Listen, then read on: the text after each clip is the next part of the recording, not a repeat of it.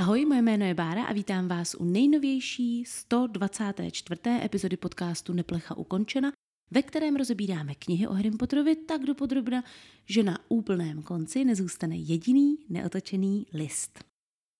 Minule jsme Neplechu ukončili Harryho rozhovorem s médií nad Máslovým ležákem a ohnivou whisky a dneska se podíváme na kapitolu 26. knihy Harry Potter a Fénixův řád, která se jmenuje Věci viděné i nepředvídané. Dneska tu máme poslední epizodu před Vánoci a já rovnou avizuji, že stejně jako každý rok, příští týden si beru volno, takže nový díl potom očekávejte až po novém roce. Což samozřejmě jako opět každý rok neplatí pro Hero Hero, tam jedeme pořád, bez zastavení, nikdy nekončíme, jsme jako na pouti, takže tam vyjde jako obvykle jedna epizoda. Navíc mezi svátky, která se bude týkat opět bonusového tématu. Někteří už možná tuší, na co se vrhnu, protože už mi jich moc nezbývá, popravdě. Předloni jsme se věnovali vánočnímu prasátku a loni i kabogovi, tak můžete tušit, co to bude letos. Žádné zdržování, pojďme na věc. Harry si ohledně toho článku Vinotají nedělá příliš velké naděje, protože se domnívá, že si o něm většina lidí bude stejně myslet, že je ještě větší blázen než do té chvíle, protože Vinotaj. Ale k jeho cti slouží, že i tak neváhal a šel do toho. On ví, že nemá co ztratit, maximálně ještě trošku hrdosti, ale to už mu moc nezbylo. Takovou věcí, kterou díky tomu možná trošku ztratil, tak byl jeho vztah s Cho, protože ta je na něj teď velmi, velmi naštvaná. Ona netuší, co on s Hermionou na tom rande v úvozovkách dělal. No a tady konečně dojde k té konverzaci, kdy Hermiona s Harrym probírá to, proč to jeho rande byl takový propadák. A ona mu vysvětluje, jak měl Cho správně připravit na to, že ji bude muset opustit a sejít se s Hermionou. A tahle jejich konverzace pro mě osobně tehdy úplně pohřbila jakýkoliv poslední pocit, že by se někdy Harry s Hermionou teoreticky mohli dát dohromady. Protože samozřejmě stejně jako asi většina čtenářů, ve chvíli, kdy jsem ty knihy četla nově, jako by první díl, druhý díl, třetí díl, tak jsem si taky nejspíš myslela, pokud se to dobře pamatuju, že Hermiona s Harrym skončí spolu. Vedlo mě k tomu především to, že to je prostě jedna z nejtypičtějších zápletek, že hlavní hrdina a jeho nejlepší kamarádka nebo nejbližší ženská postava jeho věku spolu skončí, že ano. Tady podle mě je naprosto evidentní, že to tak nebude, protože Hermiona řekne, že Harry měl čo říct, že si myslí, že je ošklivá, jako Hermiona, že je ošklivá, ne čo, to bych jí neříkala. No a on úplně bez jakýchkoliv vedlejších úmyslů hnedka prohlásí, že si ale teda nemyslí, že je Hermiona ošklivá. Hermiona se tomu jenom zasměje. Ta konverzace není vůbec trapná, vůbec to není divný, ani jeden z nich nepomýšlí na žádný vedlejší věci. Na první pohled by to mohlo evokovat právě nějakou počínající romantickou linku mezi těma dvěma, protože si teda Harry nemyslí, že je Hermiona hnusná, ale za mě tam je důležité právě to, že Harry, který je extrémně neobratný ve všech vztazích, když se mu nějaká holka líbí, tak je poleno, tak tady se ani na vteřinku nezamyslí, nezastydí, s Hermionou komunikuje otevřeně, stejně jako s Ronem, protože on ji prostě nevnímá jako potenciální partnerku. A stejně tak Hermiona to vidí, jak on to má, souhlasí s tím, má to stejně a odpovídá mu úplně se stejnou lehkostí, protože prostě oni dva mají od začátku velmi přesně vymezené a vyřešené vztahy. Aspoň tak mi to připadá. Fred s Georgem se tady potom svěřují Harrymu a Hermioně s tím, že se rozhodli, že školu možná vůbec nedokončí, protože dodělali díky Harrymu a tomu, že poradil Lee Jordanovi výtažek z hrbou na záškolácké zákusky. No a že je to tam prostě bez fanfrpálu a s Dolores Umbridgeovou, která jim funí za krk nebaví. Na to se těším, až se opravdu rozhodnou, že školu nedokončí. Hermiona dneska čte u snídaně knihu Základní zaklínačské znaky v angličtině Spellman's Syllabary. Moje otázka zní, půjčila si základní zaklínačské znaky od Geralta z Rivie? V angličtině je to podobně vtipné, protože syllabary je vlastně slabikář a spellman je příjmení, jakože spellmanův slabikář. Přičemž ale samozřejmě spell znamená kouzlo, tudíž kouzelníkův slabikář. Zároveň ale tu spell ještě znamená hláskovat, tedy hláskovací slabikář. A ještě ke všemu Spellmanová se jmenuje Sabrina Mladá čarodějka, takže tady máme několik krásných věcí, které jsem mohla zmínit. Je to teda ale vůbec nejdůležitější kniha, která se právě kými runami zabývá, protože Hermiona si ji později bere na ten hon za Viteály a dokonce pomocí ní přeložila právě bajky Barda Bídleho v sedmé knize, takže tadyhle zaklínecké znaky pro, jak to bylo? Základní zaklínecké znaky se nám ještě v knize objeví. Velmi neúprosně se blíží další víkend a s tím druhý nebelvírský fanfrpálový zápas v téhle té sezóně, který Harry trefně komentuje slovy, že na něm bylo nejlepší to, že byl krátký. Stalo se to, že Ron za 22 minut čistého hracího času pustil 24 gólů. A naštěstí teda ani mrzimorský brankář asi nestojí úplně za moc, protože ten jich pustil 8, což potom vedlo k tomu, že Ginny, která chytila zlatonku, zařídila, že nebyl výrští sice prohráli, ale jenom o 10 bodů. Takže mají pořád ještě šanci vyhrát pohár. No a to je další ukázka toho, jak se dá chytit zlatonka a prohrát zápas, když máte v bráně Rona. Ale teda musím říct, že dohromady 32 gólů a jedno chycení zlatonky za 22 minut, to musel být podle mě docela akční zápas teda. Fred říká, že ani nemá to srdce si z Rona utahovat v tuhle tu chvíli, potom hnedka ale tady tohle to poruší a začne předstírat, jak eh, Ron mával rukama, když měl chytit gól. U toho dodává v češtině, to si ale nechám na nějaký mejden. A možná jsem tady mimo já, ale já jsem to vždycky chápala tak, že tu Ronovu neobratnost a to, jak Ron ty góly chytal, takže to bude předvádět na mejdanech, jakože haha, prostě můj brácha, kdy si pustil, kolik to bylo, 24 gólů za 20 minut. Není to tak, protože podle originálu on máchá rukama jako takzvaný upright doggy pedal, přičemž doggy pedal je prostě plavání takzvaně na pejska. Takže Ron máchal v té brance rukama, jako by plaval takzvaně na paní Fenkovou. Jo? A Fred tím tedy myslí, že si na nějakou párty nechá ty inovativní pohyby rukama, jakože pro tanec, ne aby předváděla svého trapného mladšího bratra, když chytá góly. Tak to já jsem třeba nepochopila z toho. Harry potom hodnotí výkon Ginny ve skrze pozitivně, nicméně dodává, že on sám by Zlatonku nejspíš chytil dřív, protože v jeden moment bylo vidět, jak se třepetá u nohy jednoho z hráčů. Takže Harry z tribuny s 200 dioptriemi vidí Zlatonku líp než Ginny na koštěti. No tak to asi zase tak dobrá chytačka nebude. Potom tady máme jeden z Harryho snů, který se stane během kapitoly, což se zase tak často nestává, většinou bývají na začátku nebo na konci. A dneska je to teda obzvlášť zajímavý sen, protože Harry mu se zdá o tom, že Neville a profesorka Prítová spolu tančí v komnatě nejvyšší potřeby Valčík za doprovodu profesorky McGonagallové, která jim hraje na dudy. Tak to je sen, který bych taky chtěla zažít. Potom teda Harry vyjde ven z komnaty nejvyšší potřeby a místo, aby byl naproti gobelínu Barnabáše Blouznivého, tak je v té chodbě k odboru záhad a pozor, poprvé se nám dveře pootevírají a on vidí namodralé světlo a pak se probudí. Jo, tady jsem ještě chtěla dodat, že podle propočtů se ten druhý zápas mezi Mrzimorem a Nebelvírem konal někdy celkem přesně kolem 1. března a to znamená, že tu strašlivou nakládačku Ron Chudák dostal na svoje 16. narozeniny, což teda v knihách není zmíněno, ale wow, chudáček. Potom v pondělí vypukne ve škole obrovský humbuk, protože konečně vychází ten Harryho článek. Harry to zjistí tak, že je při snídani doslova a do písmene zavalen sovami. Podle toho popisu, který známe z knih, jich je dokonce 13. Ukazuje se, že Jinotaj vychází v neděli, takže už ten článek vyšel den předtím, to ale asi patrně do Bradavic nechodí pošta. A tak Harry ten svůj článek dostává už i s prvními reakcemi na něj, které napsali lidé, kteří ho četli už předchozí den.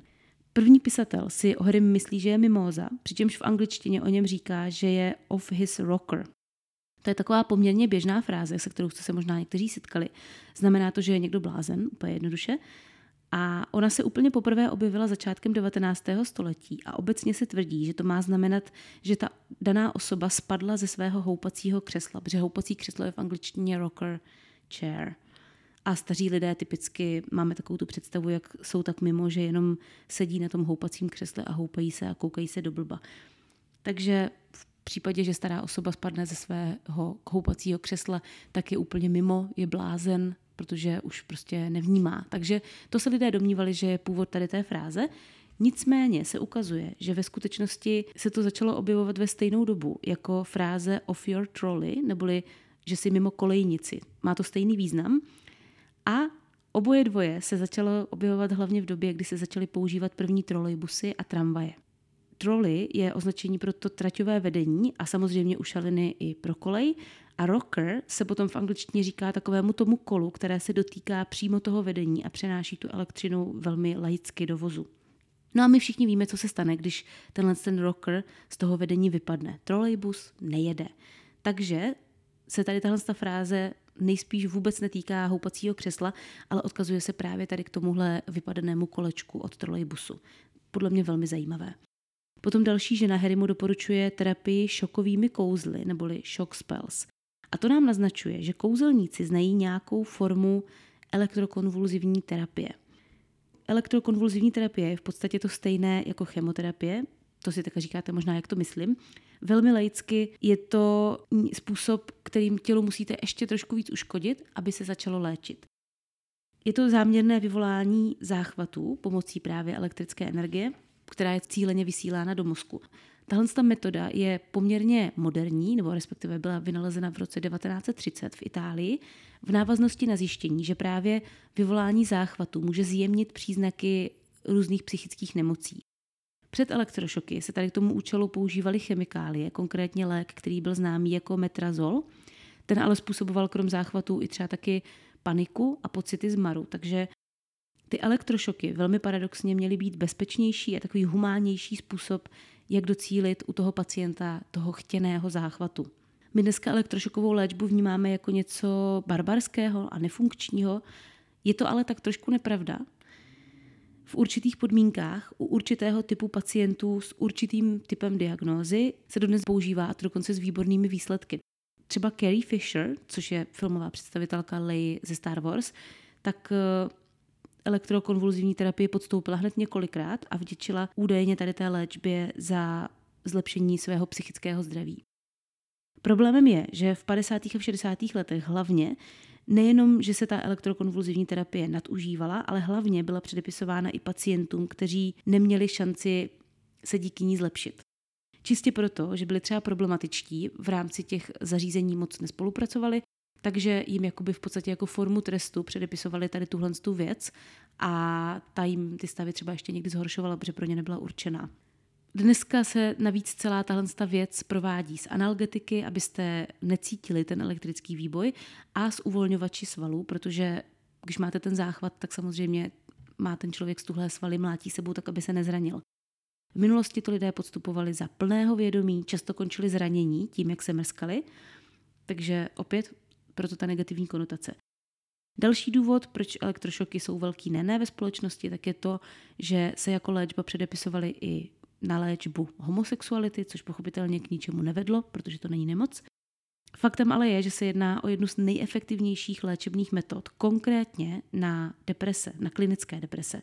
Právě ta Carrie Fisher ve svém životopise, který mimochodem nazvala šokaholik, jakože je závislá na šocích, říká, že právě elektrokonvulzivní terapie a Prozac, což je americký lék na deprese, jí zachránili několikrát život. A že jediná nevýhoda elektrokonvulzivní terapie je, že po ní občas dochází ke ztrátě některých většinou krátkodobých vzpomínek. Takže ti pacienti dost často si třeba nepamatují pár dní před a potom zákroku, ale málo kdy se stane, že by to ovlivňovalo dlouhodobé vzpomínky. Takže to není tak, že byste zapomněli, jak máte chodit nebo jak se jmenují vaše děti. Spíš zapomenete třeba, kde jste byli den před tím zákrokem. Takže to pro ní bylo nepříjemné. A já bych ještě dodala věc, která mi přišla extra super k té Carrie Fisher. Jo? Asi víte, že ona umřela v roce 2017 a nechala se spálit. Nicméně ty svoje ostatky nedala do žádné krásné urny. Ona na svoji žádost byla vsypána do obrovské urny, která má tvar právě toho prozaku, toho léku. Ta urna je údajně z 50. let. Je to nějaký starožitný kousek a ona ji měla doma, protože prostě uctívala prozak tím, že jí to pomáhalo opravdu s těmi jejími stavy. A po své smrti teda chtěla být pohřbena právě do tady té prozakové urny.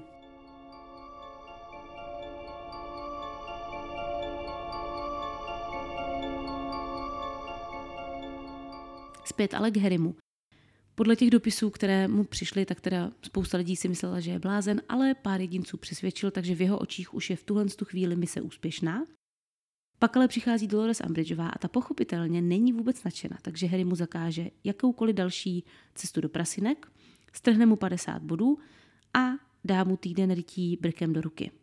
Vůbec nejlepší na tom je, že všem zakáže jednotaj číst. Tady má Hermiona velkou pravdu, když říká, že to, že Umbridgeová zakázala jednotaj číst, znamená, že ho budou číst úplně všichni. To je nejlepší marketing. Mazec podle mě ale je, že za vlastnictví, ne čtení, za vlastnictví jinotaje hrozí vyhazov ze školy. Takže třeba chudá Klenka musela nejspíš buď spálit, anebo poslat zpátky domů celou svoji zásobu jinotajů, která jí posílal tatínek. To mi přijde hrozný. Harry je tím pádem zase na koni, ve škole získává opět na popularitě, čo se s ním usmíří, dokonce ho políbí na tvář a od profesora Kratiknota dostane krabici cukrových myšek. Co je vůbec nejlepší, dokonce i Seamus konečně vytáhne hlavu z prdele. Trvalo mu to jenom půl roku.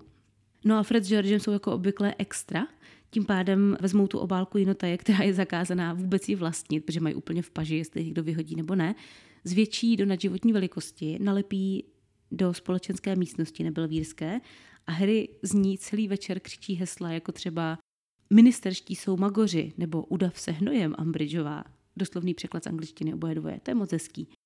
Tady ta kakofonie zvuků ze společenské místnosti v Harrym vyvolá další sen. Tentokrát je přímo v těle Lorda Voldemorta. To je velká novinka. No a Voldemort zrovna kárá Rockwooda. Opět musím zmínit, že mi tady připadá divné, že mu vyká, že mu říká, vám to nevyčítám, Rockwoode.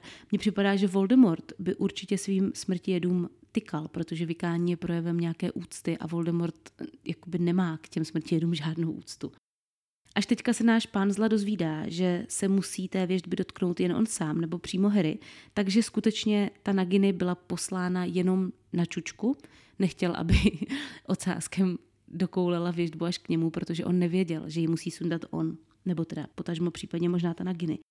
O pár týdnů později tady tenhle ten sen vyšťárá v Harryho hlavě Snape na hodině nitrobrany a pochopitelně tu místnost pozná, protože tam nejspíš sám tráví nějaký čas.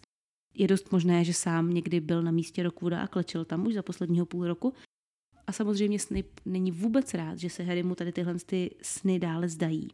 Zajímavé je, že když se potom vydá Snape opět na exkurzi do Harryho hlavy, tak zase vidíme tu scénu s těmi sto muskomory nad jezerem. To už je po třetí, co již Snape v Harryho hlavě vyšťáral. Tak buď teda opravdu to Snape dělá na schvál a snaží se zjistit, jak to tam tehdy bylo, nebo prostě chce Harryho jenom trýznit, tady zrovna moskomory, anebo vlastně nevím. Je možné, že autorka prostě vždycky zapomene, že už to použila. Ale je to tam už po třetí. Harry mu se tentokrát poprvé podaří Snapeovi vzdorovat a dokonce vyčarovat to, co po něm od začátku chtěl, štítové zaklínadlo. Divné je, že ve chvíli, kdy Harry ten štít vykouzlí, tak Snapeovi vyletí hůlka z ruky, jako by udělal Expelliarmus. Tím se dostáváme poprvé, nicméně rozhodně ne naposledy, do vzpomínek se Snape'a. Konkrétně vidíme tři. Tou první vzpomínkou je hádka mezi jeho rodiči, které on jako malé dítě přihlíží.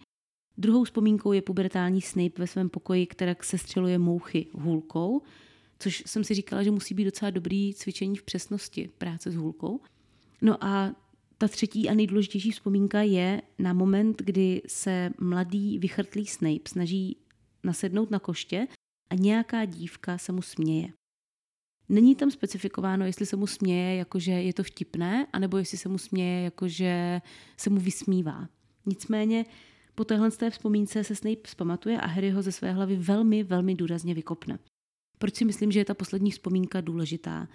Ono v ní není popsáno, jak to děvče, které se Snapeovi směje, vypadá, ale klidně a velmi pravděpodobně by to mohla být Lily, nebo potažmo možná i Petunie, právě podle toho, jestli se mu směje nebo vysmívá. Spíš se domnívám, že by to mohla být Lily, která se mu směje ne jako, že by se mu vysmívala, ale že se směje celé té situaci.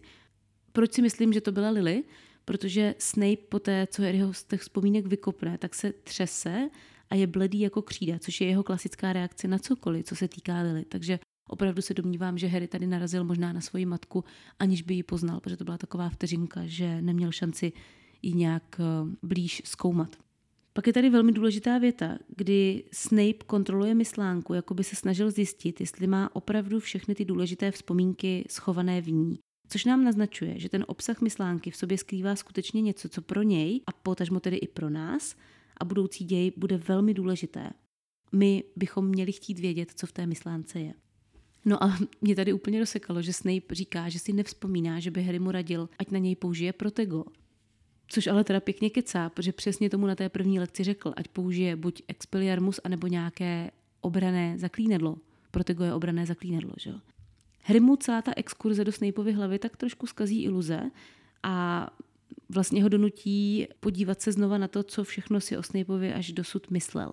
Podle mě si Snape představoval jako takovéto dítě, které pálí lupou mravence, bezdůvodně nadává spolužákům, stříhá copy spolužečkám.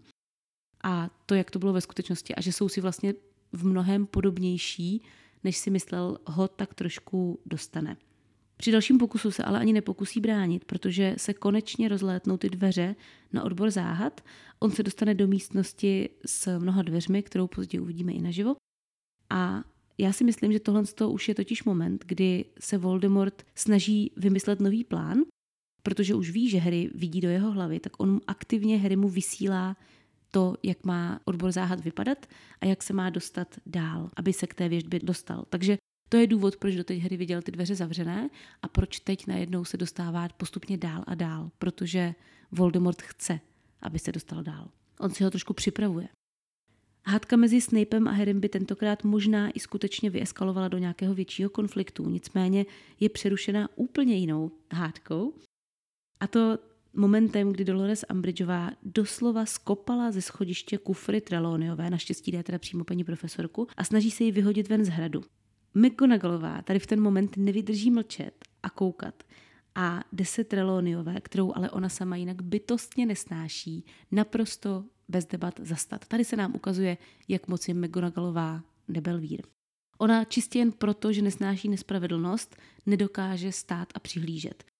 Pak se v dubové bráně klasicky jako bůh ze stroje zjevuje Brumbál. Proč v dubové bráně, ptáte se? Řekněme, že Brumbál se vydal mezi sedmou a osmou večer v tento den jen tak pokochat na procházku do zapovězeného lesa. Neměl tam žádný vedlejší motiv. Brumbál Ambridgeovou tady v té scéně prostě a jednoduše, to se podle mě ani jinak nedá nazvat, přeprávničí, a to sdělením, že ji teda nemůže zakázat, aby Trelawneyovou vyhodila, ale že naopak ona nemůže zakázat jemu, aby Trelawneyovou nechal ubytovanou na hradě. Velmi chytrý. A pak ji ještě totálně dodělá dalším detailem, který ona absolutně nedomyslela. Ona totiž měla v plánu prostě na tu pozici dosadit někoho z ministerstva a postupně nahrazovat ty bradavické učitele ministerskými, aby totálně ovládli školu. Nicméně nedošlo jí, že Brumbál má přednostní právo výběru podle zákona. A protože je Brumbál tak trochu král všech trolů, tím mám na mysli troly internetové, ne ty z Harryho Pottera, tak udělal nového učitele jasnovidectví z kouzelného tvora, a to konkrétně z Kentaura. Protože on ví, jak moc Dolores Umbridgeová kouzelné tvory miluje. Tím novým učitelem jasnovidectví se stává Firenze a já jsem ještě chtěla k Firenzemu dodat, i když jsme o něm už docela dost mluvili, že Firenze byl podle mě takový trošku možná doby mezi Kentaury, takový předobraz dobyho. On byl ten jeden, co přemýšlí jako jediný jinak než jeho okolí, co chce věci měnit, není rád v zajeté koleji, ale hlavně, jak moc boží je, že v Bradavicích učí Kentaur, tedy tvor, který je v mytologii s učením velmi pevně spjatý. Kdo četl Percyho Jacksona nebo starořecké mýty, to je jedno, eh, tak už tuší. A pro vás ten zbytek, tady mám takové krátké zhrnutí toho, proč je zmínka o Kentaurovi učitelovi velmi vtipná. Nejslavnějším mytologickým kentaurem je bez pochyby Chiron.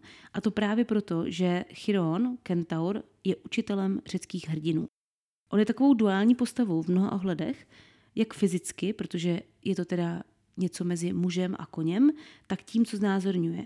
On je pro ty mladé hrdiny, jejichž otci jsou většinou vzdálení bohové, zároveň učitelem, ale zároveň právě otcovskou figurou.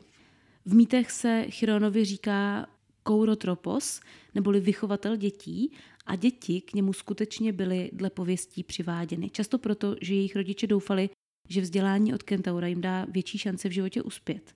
Chiron je v podstatě ekvivalent toho, když vám máma zaplatí doučování před přijímačkami. V některých verzích příběhu, a toho se teda potom chytl třeba autor Percyho Jacksona právě, má Chiron dokonce opravdu vyloženě internátní školu, kde učí mnoho dětí zároveň. Dokonce často mývá mezi svými žáky i několik generací toho stejného rodu. Třeba učil Pelea, což byl otec Achillea a potom i Achillea samotného. Má obecně na opasku hodně zářezů, hodně fakt slavných men. Krom toho Achillea, kterého už jsem zmínila, učil třeba i Iasona, Persea, Asklepia, Meleangra.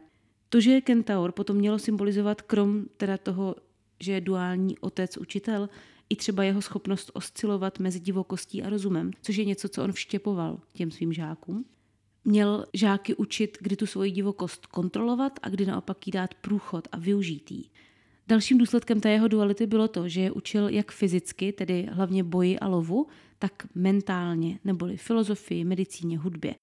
Když říkám, že je učil boji, tak eh, on je neučil válečnému umění, nicméně učil je bojovat jeden na jednoho. prolov spíš. On nebyl jakoby válečný učitel. Baví mě, že součástí těch jeho lekcí bylo i třeba pozorování hvězdné oblohy a zjišťování, co se nám ta obloha snaží říct, jestli je třeba Mars dnes večer obzvlášť jasný. Chironův nejslavnější žák byl právě Achilles a toho mu přivedla jeho matka Tétis, ještě jako malé dítě a poprosila ho, ať ho teda vytuní trošku, aby z něj byl pořádný chlap. Achilles potom Chirona považoval za svého otce, oni roky žili spolu, Achilles spal po boku Chirona, dost často mu ho zahříval Chiron a takhle, takže měli opravdu blízký vztah. A třeba mě pobavilo, že Chiron naučil Achila jezdit na koni. A to tak, že mu dovolil, aby jezdil na jeho hřbetě. A jako já uznávám, že učit se jízdě na koni přímo od mluvícího koně je dobrý způsob. To bude pravděpodobně efektivní. Ne, že ne. S tím by podle mě ani Dolores Umbridgeová nemohla mít problém. Chiron je natolik moudrý, že většina jeho žáků nakonec skončí špatně proto, že poruší něco z toho, co on jim právě vštípil. Třeba Achilles dojede právě na to, že u něj převládne po Patroklově smrti vztek nad rozumem.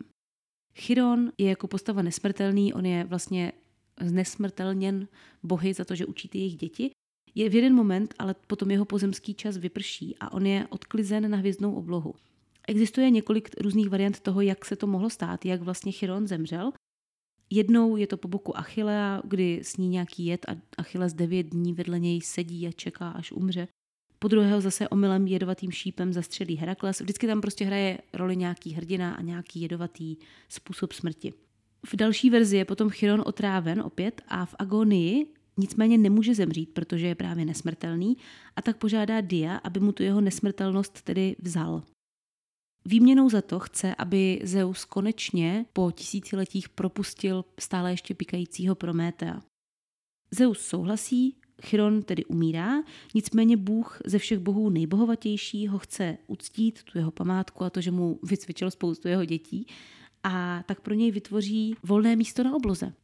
Tím se z Chirona stává souhvězdí střelce, protože právě tím byl především střelcem, co se týče lovu, a jste-li tedy zrozeni někdy mezi 22. listopadem a 22. prosincem, tak vězte, že vaším symbolem není lidský střelec, ale právě kentaur. A proto se říká, že ve znamení střelce se rodí věštci a věštkyně, nebo respektive lidé, kteří mají dobrou intuici a umí předvídat věci budoucí, protože kentauři a věštby, že? A já jsem se schválně dívala, kdy se narodila profesorka Treloniová a je to teda 9. března, což bohužel nesedí, ale ještě, že jsem se na to podívala, protože díky tomu jsem zjistila, že její datum narození je stejné jako den, kdy ji vyhazuje Ambridgeová z Bradavic, respektive Ambridgeová ten den, kdy tahle epizoda končí, tak je 8. března, takže v předvečer narozenin Trelawneyové dostane vyhazov. Tak to je taky hezký, skoro stejně hezký jako Ron a jeho fanfrpálový zápas. Taky v téhle kapitole. Ta mrcha si normálně počkala a vyhazuje ji ze školy místo, aby jí dala dort a svíčky. Hrozný. No nic, radši to dneska ukončíme. Tohle je všechno, co k téhle epizodě mám. Jak jsem říkala, byla to poslední epizoda před Vánoci, takže si užijte svátky. Doufám, že budete mít svátky krásné, veselé, že je strávíte s lidmi, které máte rádi, že dostanete třeba nějaké pěkné dárky a hlavně, že se tady zase uslyšíme po novém roce. No a na Hero Hero tento týden vyjde epizoda, která je věnovaná pátému filmovému zpracování, nebo respektive Harrymu Potterovi a Fénixovu řádu očima filmového diváka. Tak se mějte krásně, užijte si zbytek vašeho jistě kouzelného dne a doufám, že se tam potkáme. Neplecha ukončena.